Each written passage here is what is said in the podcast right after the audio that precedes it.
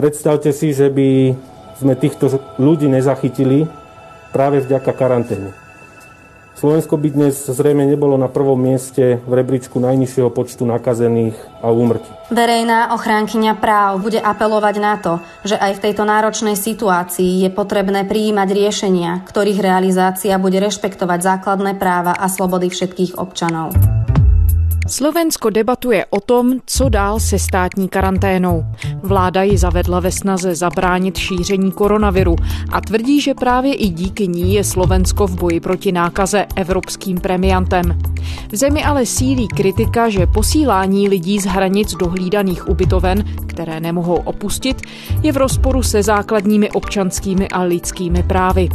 Proč Slovensko zvolilo právě tuto formu boje s nákazou? Skutečně zásadně přispěla k zastavení jejího šíření, jak tvrdí premiér Igor Matovič? A jak si novopečený předseda vlády v krizi vlastně vede? Je čtvrtek, 14. května, tady je Lenka Kabrhelová a Vinohradská 12, spravodajský podcast Českého rozhlasu. Pandemie koronaviru přivedla řadu lidí ze zahraničí zpět do jejich rodných zemí, domů. Když ale přejedou hranice Slováci, jejich cesta domů nevede. Slovensko si jako jediná země v Evropě vytvořilo systém státní karantény. o 8 večer vo štvrtok a už vtedy tam čakalo veľmi veľa aut v rade, takže verím tomu, že policajti tam majú naozaj veľa roboty. A spísali základné informácie. Mala som, neviem či šťastie, ale proste to bola moja skúsenosť, že policajti boli veľmi milí, chápaví, bolo už naozaj neskoro večer tak teda zobrali si moje základné informácie, dali mi podpísať vyhlásenie. Po príchode na Slovensku nás umiestnili do karanténneho centra v Poprade, čo mám asi 300 kilometrov od domu. Takže Tlačivo, ktoré sme vyplňali pred príchodom na Slovensko, na to vôbec nikto nepozeral, že odkiaľ sme, alebo podľa bydliska, proste dali nás tam, kde bolo voľné.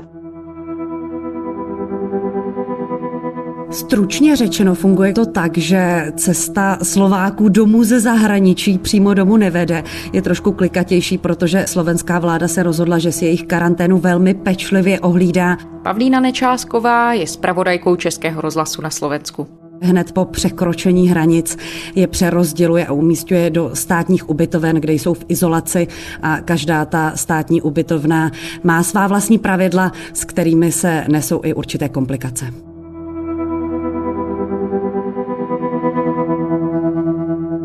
Ty jsi mluvila s několika Slováky, kteří tímhle vším prošli, dokonce ještě procházejí. Můžeš nám přiblížit jejich příběhy, kdo dotyční jsou, odkud přicestovali, jak se vlastně do té karantény dostali? Já jsem mluvila s Viktorií a s Martinem. Zdravím, dobrý den. Já jsem přicestovala z Indie. Začnu Viktorií, ta přicestovala z Indie. Na slovensko-rakúskú hranicu som prišla vo štvrtok večer. Um, vedela som už před príchodom, že musím nastúpiť do povinnej štátnej karantény, protože sledujem internet. Ona um, je poměrně cestovatelský typ. Přiznala se mi, že žila třeba pět let v Číně. No a z Indie přicestovala tak, že letěla do Amsterdamu, z Amsterdamu letěla do Mnichova, z Mnichova jela vlakem do Vídně a z Vídně už se dostala osobní dopravou na rakousko-slovenské hranice. Tam tedy to její jiné dobrodružství pomalu začínalo. No a Martin přicestoval z Německa. Dobrý den, Vás by zaujímalo, odkiaľ som prišiel. Prišiel som na Slovensko z Nemecka a už bylo vlastně viac než isté, že půjdeme do karanténného centra. On v Německu pracuje, má v podstatě takové turnusy šesti týdení, šest týdnů je v práci v Německu a na dva týdny vždy jede domů na Slovensko za svou rodinou. Jak složité bylo se s nimi skontaktovat a vůbec si najít k ním cestu? Nebylo to vůbec složité, protože lidé, kteří jsou umístěni v té státní karanténě, nemají moc možností, jak komunikovat a pakliže mají přístup k internetu, i když to není samozřejmostí, tak si vytvářejí různé skupiny na Facebooku, kde si sdělují své zkušenosti nebo si spolu prostě jen tak povídají. A já jsem právě našla oba dva tam, protože se poměrně hodně vyjadřovali k celému systému a přišli mi takový sdílní, takže se mi oslovila a ani jeden z nich neměl problém mi všechno sdělit. Musím říct, že Martin už tou dobou měl karanténu za sebou, už byl šťastný doma se svou rodinou, zatímco Viktorie byla teprve takovým nováčkem a v karanténě pobývala pouze první dva dny. A vzpomeneš si ještě, co tě upoutalo třeba na tom, co tam psali do těch četů, do toho blogu? U Martina mě upoutalo to, že tam ukazovali jakýsi dokument, že je teda propuštěn ven a všem oznamoval s radostí, že už na začátku přislíbil, že si tyto dobré informace budou sdílet.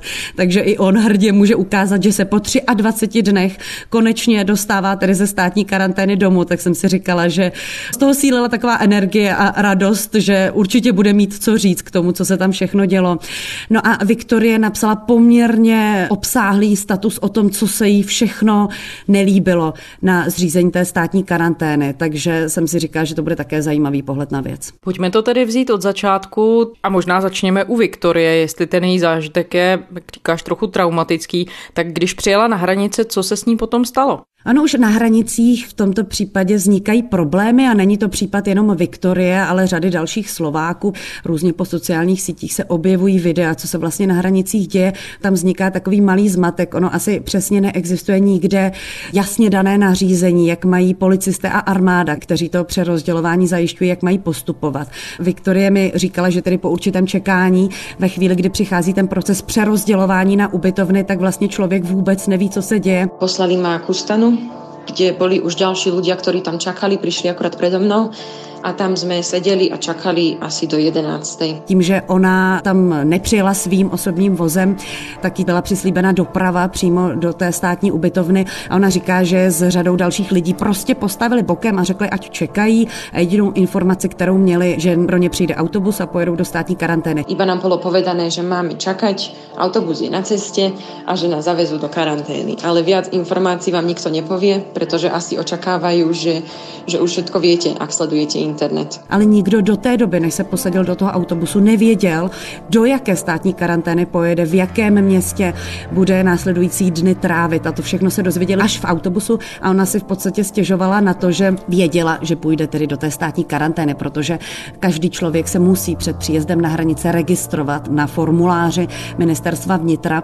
Takže ona počítala s tím, že něco takového se bude dít, ale z těch facebookových zkušeností, které si předtím také pečlivě studovala, po dobu celé své cesty na Slovensko, měla pocit, že třeba lidé umístěvali na jeden pokoj pohromadě, že to byla jakási začátečnická chyba a teď už se to opakovat nebude a že se skutečně ocitne sama v izolaci ve své vlastní místnosti. A teda já jsem išla na Slovensko s tým dúfajúc, že hádam už situácia bude lepšia a že ma dajú na samostatnú izbu. Samozrejme nemohla som vedieť, ako to tu naozaj funguje. A už v autobuse jim bylo sděleno, že to tak nebude, že budou rozděleny a budou bydlet po určitých skupinkách. A nejen ona si prý už tehdy stěžovala, že takový postup odmítá, protože to přece odporuje veškerému smyslu izolace.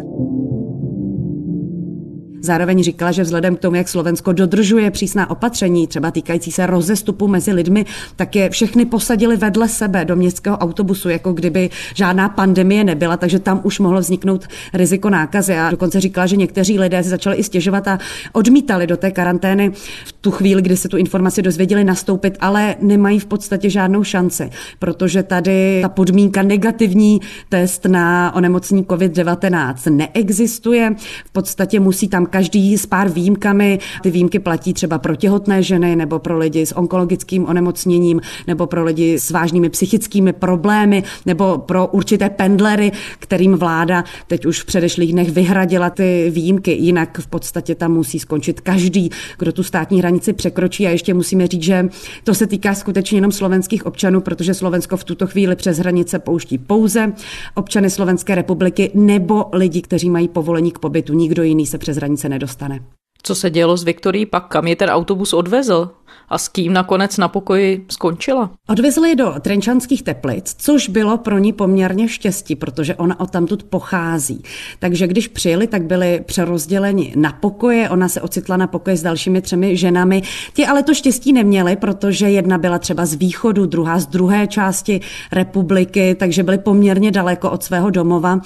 Každá také přijížděla z jiné země a v podstatě zjistili, že budou sdílet velmi malý prostor, ještě nevědomky, jak dlouho takhle spolu. V tu chvíli tedy oni ale nevěděli, ani jedna z nich, jestli náhodou nemůžou být covid pozitivní. Takže Viktorie skončila na pokoji se třemi dalšími ženami, které teoreticky mohly být pozitivní, případně ona mohla být nakažená, mohla třeba nakazit je. Přesně tak. A to je jeden z hlavních problémů, který se v souvislosti se státní karanténou zmiňuje, protože několik případů tam bylo zachyceno pozitivních, ale až ve chvíli, kdy byli testovaní. Jediné, co mě teda vadí, je, že jsme, že jsme tu na sílu a teda riskujeme to, že sa navzájom jedna od druhej nakazíme. Takže mne to vadí najmä z tohto hľadiska. Ale čo sa týka žien, s ktorými som tu ubytovaná, tak myslím, že som mala veľké šťastie, veľmi sme si sadli a teda aspoň v těchto nemilých chvílách je nám trošku veselší. A lidé, kteří přijedou do té státní ubytovny, tak minimálně 96 hodin na ten test čekají. To je jedno z pravidel. To znamená, testovaní jsou třeba až pátý den a do té doby se můžou nakazit. Takže když vycházejí ta čísla, kolik pozitivních případů v podstatě ty státní karantény zachytili, tak nikdo není v podstatě schopen dokázat, že ti lidé si už tu nemoc přivezli, anebo že se jí nakazili přímo až ve státní ubytovně. Jak to tam na té ubytovně vypadalo a hlavně jak to tedy fungovalo? Skutečně jsou lidé zavření na tom pokoji, nemůžou z něj vytáhnout paty? Je to přesně tak, jak říkáš. Ona ta každá ubytovna je jiná, protože jsou to třeba studentské koleje, nebo to jsou různé ubytovny, které vlastní ministerstvo vnitra, ale můžou to být také soukromé hotely, které propůjčily své prostory. A to je vlastně vítězství ve chvíli, kdy člověka odvezou tam, protože tam jsou samozřejmě podmínky úplně jiné a člověk se odtne sám na pokoji v jiném komfortu, než když si představíme třeba to, jak vypadají studentské koleje. Viktorie ale byla právě tím případem, kdy dorazila na studentskou kolej, takže ty pokoje jsou jsou velmi jednoduché. Někdy třeba sdílí jednu toaletu, jednu koupelnu i několik pokojů dohromady, to znamená třeba až devět lidí. Mám pocit, že, že už je atmosféra trochu viac um, nervóznejšia, pretože nemôžeme vychádzať von, nemáme veľmi čo robiť, nie je tu, mm, na izbe nemáme internet, televízor, rádio, takže keby človek nemá internet v telefóne, tak sa nedozvie vôbec žiadne informácie zvonku, pretože personál vám tiež nič nepovie. Takže um, situácia nie je úplne. A ten režim tam jsou tři základní body celého dne a to je samozřejmě strava, kterou tam ubytovaní repatrianti, jak je tady Slovensko nazývá, dostávají, to znamená snídaně, oběd, večeře a probíhá to tak, že personál ubytovny vždycky zaklepe na dveře a buď tu stravu položí na zem, nebo je tam připravená na vozíku a lidé skutečně nesmějí vylézt z těch pokojů. Dokonce jsem zaznamenala na internetu i případy, kdy lidé tvrdili, že jsou trestáni za to, že vylezli z těch pokojů třeba tím, že jim bylo řečeno, řečeno, že se jim vynulují všechny dny, které v karanténě strávili a budou muset začít od znova. Takže skutečně jen otevřít dveře, vzít si jídlo a vrátit se zpět na pokoj. A zkušenosti Martina, se kterým jsi mluvila, ty byly podobné? Martin to měl trošku jiné, protože on cestoval se svým kolegou z Německa, takže jeli ve společném autě, sami se dopravili do té ubytovny. On tedy neměl to štěstí, že by se dostal do blízkosti svého bydliště, byl také na studentské koleji u Popradu, to znamená, že byl 300 kilometrů od svého bydliště.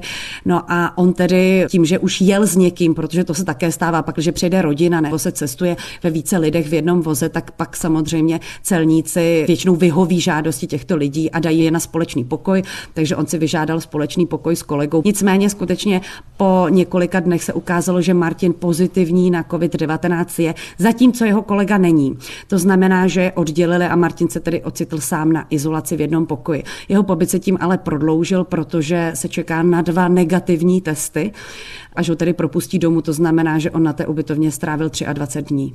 A teď už tuhle chvíli je tedy negativní a už je doma. Přesně tak. Takže najhoršie na tom celom ja vidím akurát to odlučenie, odrodenie, že človek príde z zahraničia, je tam nejakú dobu a najviac sa teší na to, že príde domov a proste, že stráví čas so svojou rodinou. Štátna karanténa, oni urobia štátnu karanténu, kde ľudí na silu zatvárajú.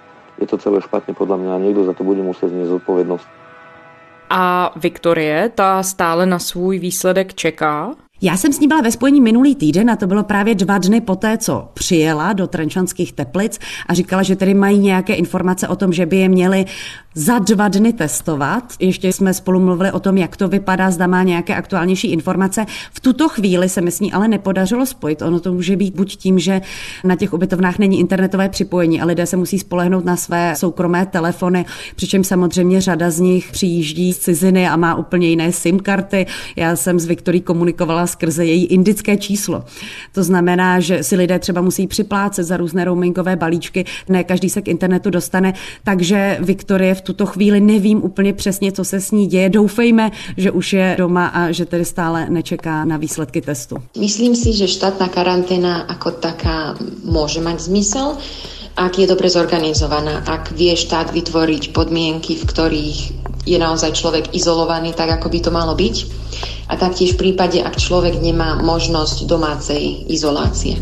Práve tým, že sme, myslím, že sme jediná európska krajina, ktorá má povinnú štátnu karanténu, tak práve za to neviem, že či je to ozaj potreba mm, pretože vidíme na príklade iných krajín, že stačí čestné vyhlásenie o tom, že podstúpite 14 dňov domácu karanténu a proste takto tam stačí.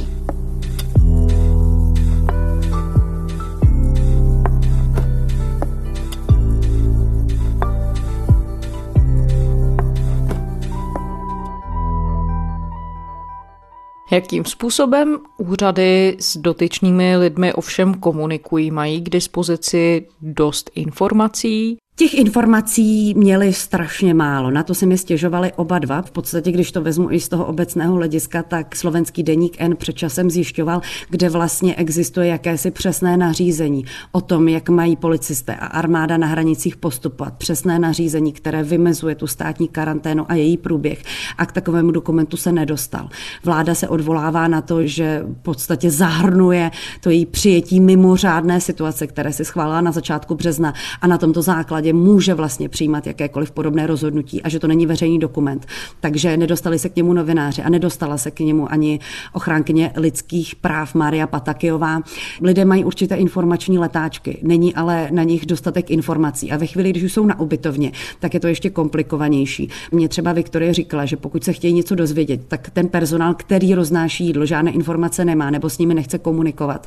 Takže třeba zkoušejí volat na vrátnici dané ubytovny a ptát práce, to také ve většině případů nebylo úspěšné a takové ty základní informace, které se týkají většinou jenom třeba toho, že se plánuje to testování, tak se sdělují školním rozhlasem.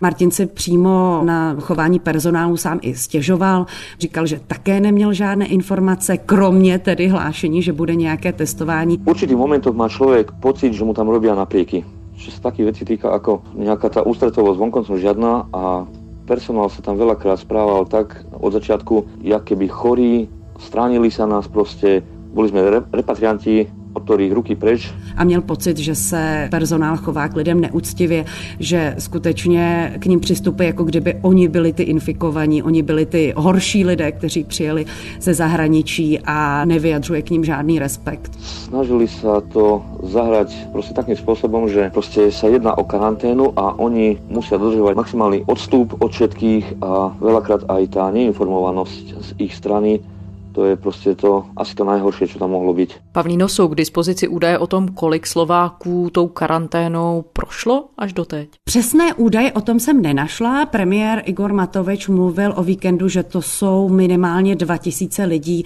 bude jich zřejmě ještě ale více. On premiér Matovič a jeho vláda tvrdí, že právě tahle státní karanténa je zásadním momentem v tom, že Slovensko je takový premiant v rámci Evropy, že se mu daří úspěšně zvládnout epidemii koronaviru. Potvrzují tohle i čísla, i údaje epidemiologů? Čísla to určitě potvrzují. Nicméně potvrzují to, že Slovensko je na tom velmi dobře ve srovnání s jinými evropskými státy. To zda za to může právě státní karanténa, to asi nikdo nemůže dokázat. Nicméně Slovensko má v tuto chvíli zhruba okolo 1500 infikovaných lidí, 27 úmrtí a těch vyléčených je necelých 1100 a skutečně v posledních dnech je to velmi příznivé, protože když se podívám třeba na předešlý víkend, tak za minulý pátek nepřibyl žádný nakažený, v sobotu to byly pouze dva lidé, v neděli opět žádný nakažený a pak se to číslo pohybuje vždycky maximálně do desíti lidí. Takže Slovensko má skutečně dobré výsledky. Co se o to všechno zasloužilo, to je ale diskutabilní. Já si myslím, že určitou roli v tom hraje také štěstí protože Slovensko nemusí být úplně cestovatelskou zemí. Nepřijíždí sem tolik turistů třeba do Bratislavy a do dalších částí země. Zároveň musím říct, že Slováci byli neuvěřitelně disciplinovaní, že mě to až samotnou překvapilo. Za tu dobu, co jsem tady s nimi strávila, tak bych to od nich úplně neočekávala. A slovenská vláda ke všemu přistoupila velmi razantně a rychle. Dá se říct, že hranice zavírala ve chvíli, kdy měla pouze tři nakažené.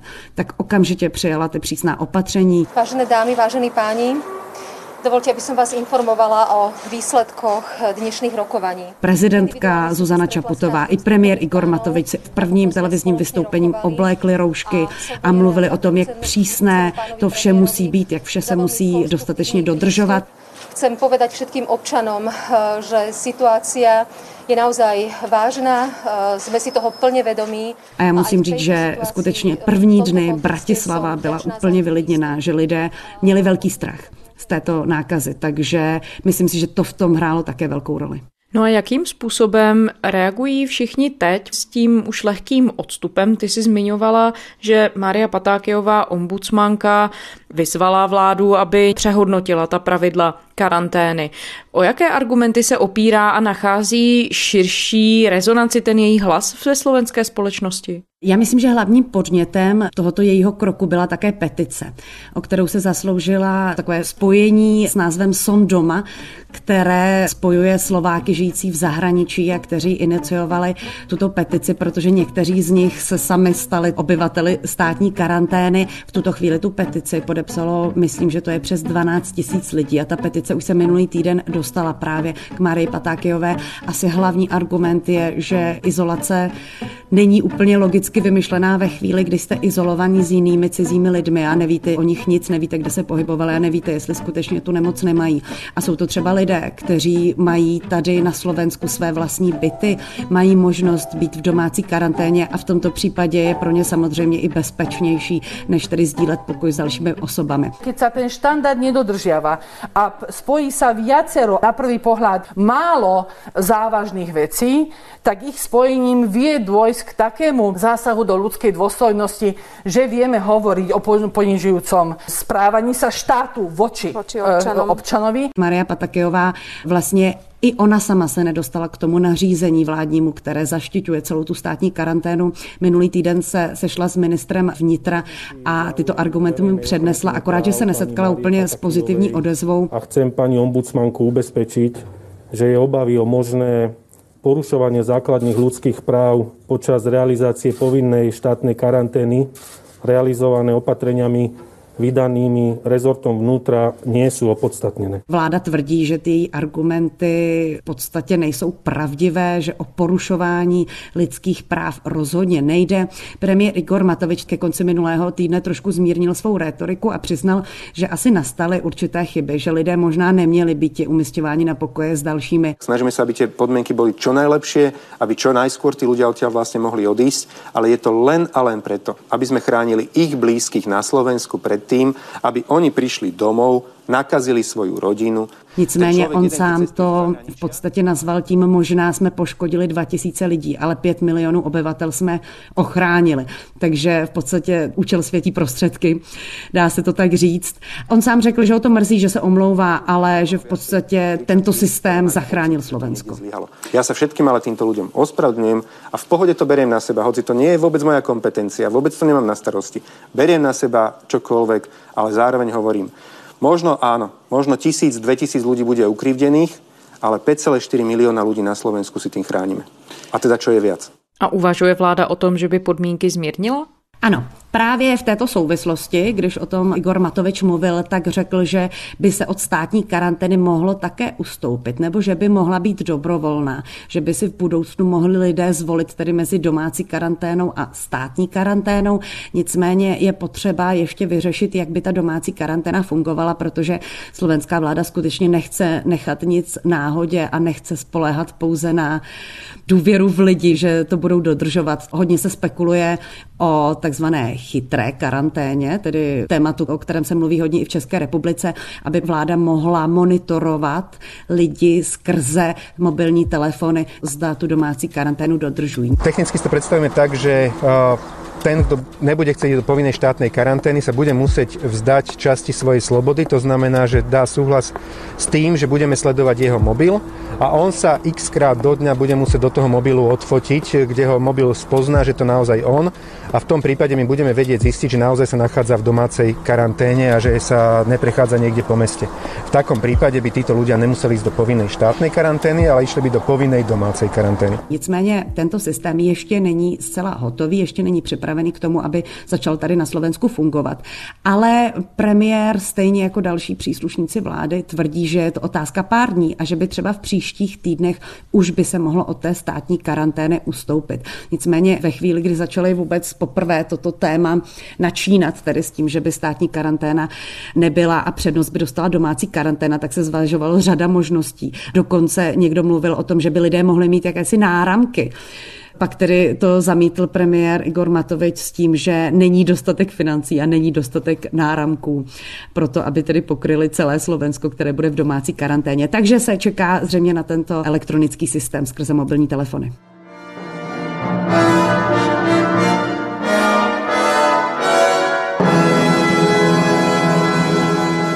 Vážená pani prezidentka Slovenskej republiky, vážený pán Matovič, vážený prítomný. Premiér Igor Matovič se ocitnul v docela kuriozní situaci, co se týče vedení vlády, protože se ho ujímal ve chvíli, kdy ta krize koronavirová byla právě v rozpuku. Byl to pro něj handicap, anebo naopak to pro něj mohlo znamenat i lepší pozici, třeba mu toho víc veřejnost promíjí? Já si myslím, že situace, ve které se ocitl Igor Matovič, tak takovou situaci asi nezažil žádný jiný politik, myslím minimálně v Evropě, protože žádná vláda se nedostávala k moci v této situaci. Igor Matovič měl za cíl bojovat proti korupci a v tuto chvíli stál proti nepříteli, kterého vlastně nikdo nezná, což je poměrně náročné. A on sám, když žádal parlament toto, aby mu vyslovil důvěru, tak řekl, že zatímco každá vláda dostává těch 100 dní na takzvané hájení, tak on nedostal ani jednu minutu. Dobre, asi nikto si v takejto situácii nepýta 100 dní. My sme nedostali ani jednu minútu. Ale to, a je to pravda, protože premiér Igor Matovič převzal v sobotu úřad vlády od Petra Pellegriniho a v neděli svolal krizový štáb a začal jednat. Takže určitě v nezávidění hodné situaci. A zda se mu vše promíjí.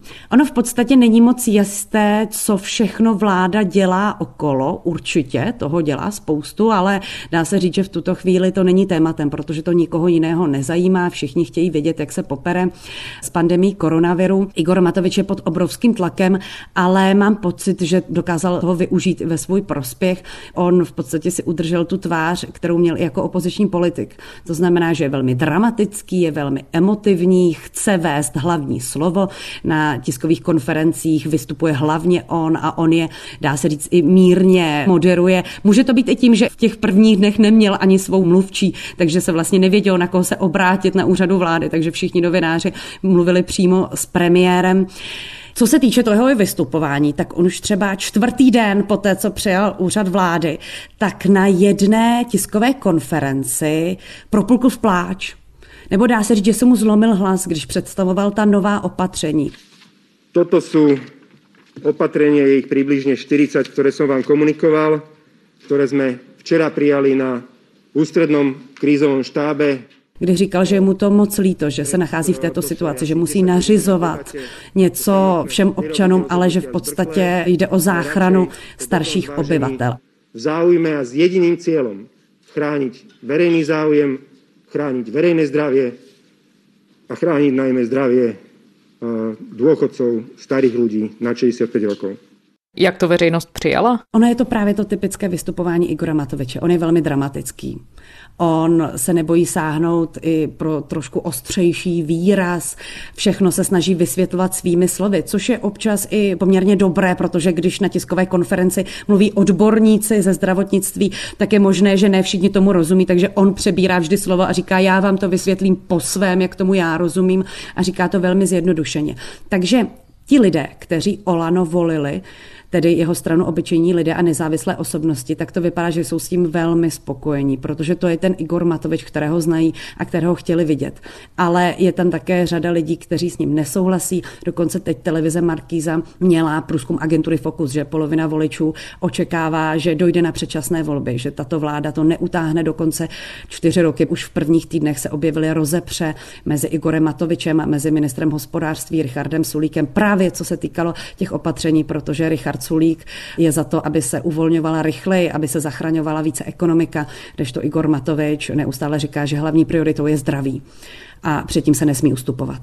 No velká otázka právě bude, jakým způsobem bude vláda Igora Matoviče schopná řešit tu situaci potom. Zmínili jsme, že teď je Slovensko i v rámci Evropy premiantem v tom, jak se mu povedlo zvládnout ten nápor šíření věru. Nicméně bude Matovičova vláda připravená na možnou ekonomickou cenu? Ekonomika slovenská je proexportně zaměřená, podobně jako v České republice.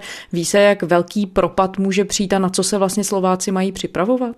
To je velkou otázkou, protože já aspoň mám pocit, že Igor Matovič se těmto tématům mírně vyhýbá, tedy kromě těch jeho konfliktů s Richardem Sulíkem. Igor Matovič neustále říká, argumentuje tím, dokonce používá i ta slova, jestli chcete otevřít obchody a posilovat ekonomiku, a za cenu toho, že budou umírat naši prarodiče, že vám zemřou babičky, což je velmi silný kalibr ve chvíli, když to zazní z úst premiéra. Trošku pozerám za obzor za obzorom vidím, že keď tú situáciu nezvládneme, budeme tu mať tisícky chorých denne.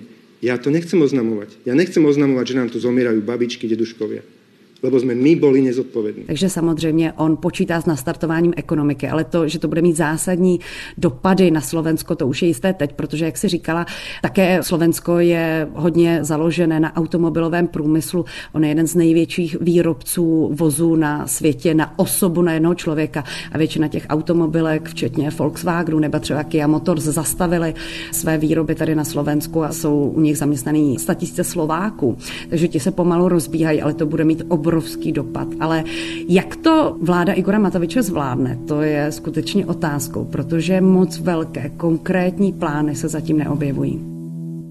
V jaké fázi tedy, Pavlíno, teď vlastně Slovensko je, co se týká uvolňování těch protikoronavirových opatření. Co všechno se může a co všechno se nemůže? Už země směřuje k nějakému normálnějšímu provozu? Slovensko vzhledem k tomu, že má tak příznivé výsledky, o kterých už jsem mluvila, v podstatě si ten plán rozvolňování, který byl rozdělený na čtyři fáze, tak vzhledem k dobré situaci spojila druhou fázi se třetí a ta třetí fáze nastala už minulý týden, to znamená, že se třeba nově otevřely hotely, lidé znovu můžou vyjet a přespat někde, že jsou otevřené všechny obchody s výjimkou obchodních center, kterých se hygienici nejvíc obávají.